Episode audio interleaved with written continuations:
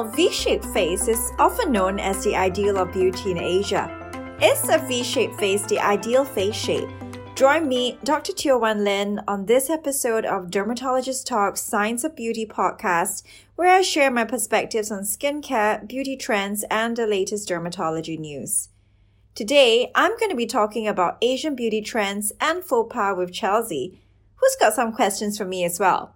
That's right. I actually remember someone telling me that the ideal face size is one that's, wait for it, smaller than the size of your own hand. I came across Korean Goki therapy, a method of remodeling the face and body through unique bone massage techniques to realign the bone structure. What are your thoughts on that?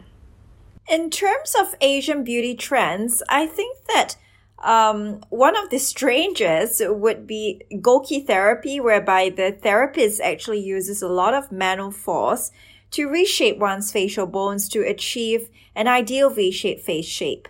I obviously never experienced that, but physiologically, it seems quite brutal to have this sort of therapy where someone is literally attempting to, um, I guess, almost fracture one's facial bones in order to achieve a smaller face shape. I do not think it is possible for the therapist using any sort of physical method to actually reshape the bones in a single session. As our adult bones are not malleable, they are all calcified. And what I have actually heard from people who have undergone that is that it's simply very, very painful.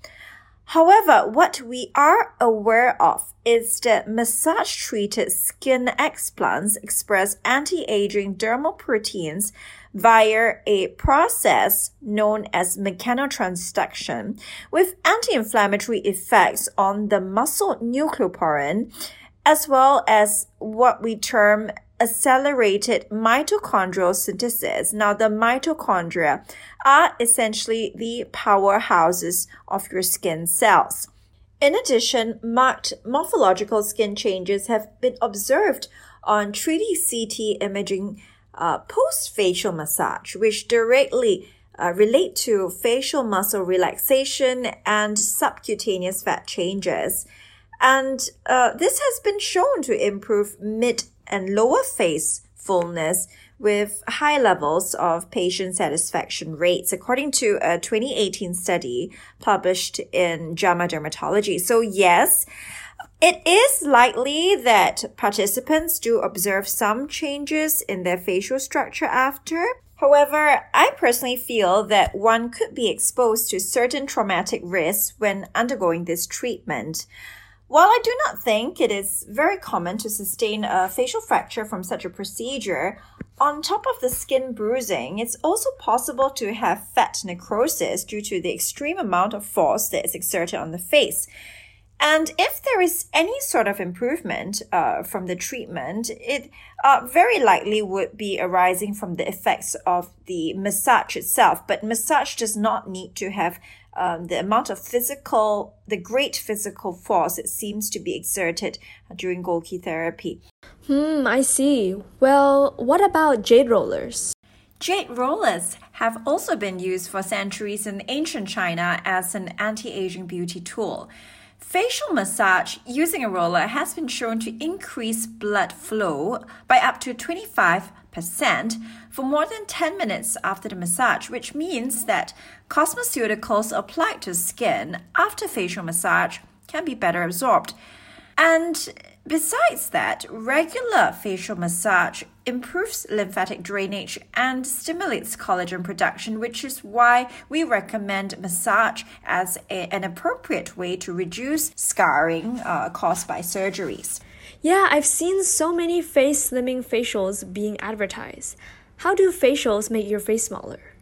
Our definition of facials has to shift from the traditional mindset of undergoing a spa um, you know experience with a beautician performing extractions and massages to a medical facial whereby technology is used in dermatologists' offices to exert a physiological effect on skin that improves the quality of skin, the health of the skin, and overall results in an anti aging effect. Something that does indeed help to slim the face and has evidence based, long lasting results is a technology known as high intensity focused ultrasound. What that does is essentially it targets the SMAS layer, also known as the superficial muscular aponeurotic system, of the face, which is best envisioned as a, a curtain rail where the layers of your skin, the epidermis, the dermis, the subcutaneous fat, and the underlying muscles are all hanging on this curtain rail. So when you lift it up, and uh, high intensity focused ultrasound can do that, you will be able to see a noticeable improvement of facial sagging, and your face will be more well shaped in the sense that it tends to uh, reduce the roundness of your face, uh, which has nothing to do with your facial bones this time. So if you have very broad facial bone structures, this is not going to help. But for individuals who may have a little bit more fat on their face, which is not a bad thing at all, uh, because HIFU does result in fat necrosis. You will get a V-shaped sort of appearance when you perform this procedure, and your face will look smaller. Now, in terms of facials, um, you know, with traditional facial massages, the benefit of massages are as what we had described before, but it really is not evidence based in terms of being able to really slim your face substantially. Well, what other alternatives are there? The trend should be moving towards home devices uh, modeled after in office technologies. For example, radio frequency, something that is incredibly safe, is something that my team and I worked on. Um, you know, in terms of the FDA approved radio frequency device that we launched in uh, 2019 known as the collagen up facial wand. So this helps to tighten the skin via its action on the dermis and overall, it leads to increased collagen formation and gradual shaping of a V shaped face with microcurrent and the radio frequency technology um, over a period of sustained use. Moving on to our next segment on beauty faux pas, Dr. Teo, what do you think are the top beauty mistakes amongst Asian women today? I would say that practicing in Singapore, the proportion of Asian patients that I see by virtue of our country's demographics is uh, certainly greater than that of other races. I don't think that there are beauty mistakes specific to Asian women, but in general, I feel that one of the greatest misconceptions about beauty is that it's all about what you apply and the external treatments you can do. Well, all that is valid, and in dermatology, we advocate the use of a cosmeceutical skincare regimen and also effective aesthetic treatments such as lasers, peels, high intensity focused ultrasound, radio frequency. These all work at different levels of the skin, and there is definitely an effect. However, you have to understand that most aging occurs due to either environmental or biological factors, and it's very often a combination of both as well. We can't control the uh, aspect of biological aging, and that, that is simply related to chronology. The older you get, you expect that there will be some level of age related cell senescence which is the gradual falling asleep of your cells of every single organ, including your skin, as you grow older. This is partly influenced by genetics as well. Lifestyle is a very significant factor in the aging concept. We talk about the skin aging exposome, which is directly related to one's lifestyle factors, such as the lack of sleep, disruption of the circadian rhythm, which means that instead of following normal daylight hours for your activities, you're a night owl.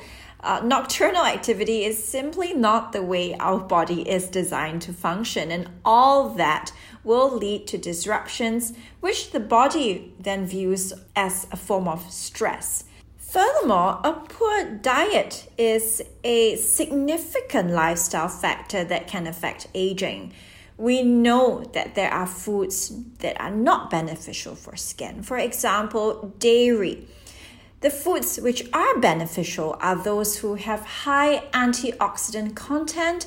In particular, we're talking about the content of polyphenols, which tend to be the highest in colorful fruits and vegetables. To neglect all of these lifestyle factors and nutritional aspects, in my opinion, is really quite foolish, especially when we've got the scientific data to back it up now. Now we know all of these factors, such as sleep, exercise, diet, and genetics, that really contribute to skin aging.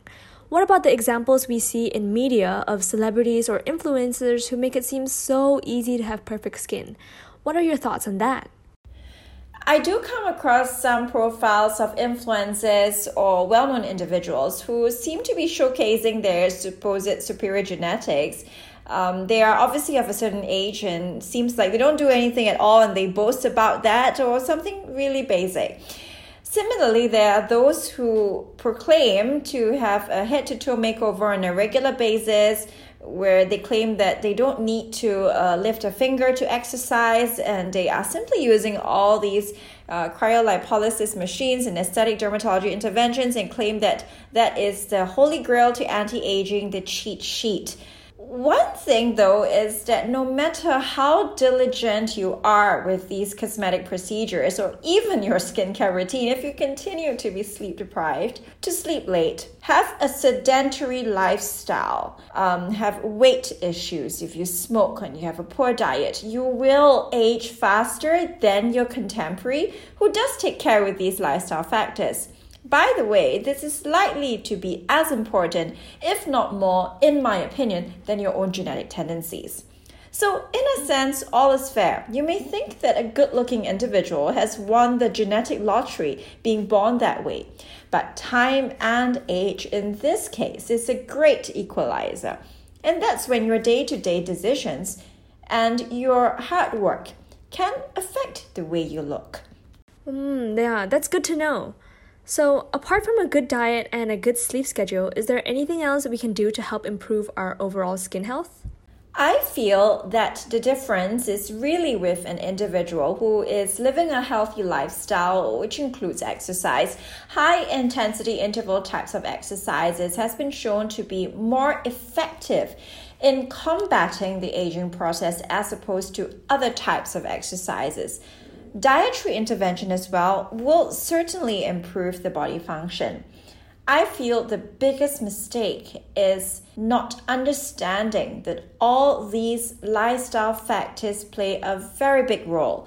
In terms of how well you respond to treatment as well, I find that my patients who are generally living a less hectic lifestyle who incorporate a regular exercise regimen and have a nutraceutical based diet where they are incorporating lots of plant based antioxidants in their diet, they tend to have a much better response when we perform an intervention. That's really insightful, and I think that our listeners will be fascinated to know that there are so many factors that all impact the health of our skin. Well, thank you all for joining us. Dermatologist Talks Science of Beauty is a podcast that keeps you updated on the various developing perspectives in the field of dermatology, skincare, and beauty related topics. You may follow Dr. Teo Wan Lin on her Instagram at Dr. Teo Wan Lin, and remember to click on the subscribe button to stay updated on the latest episodes. We'll see you in the next episode.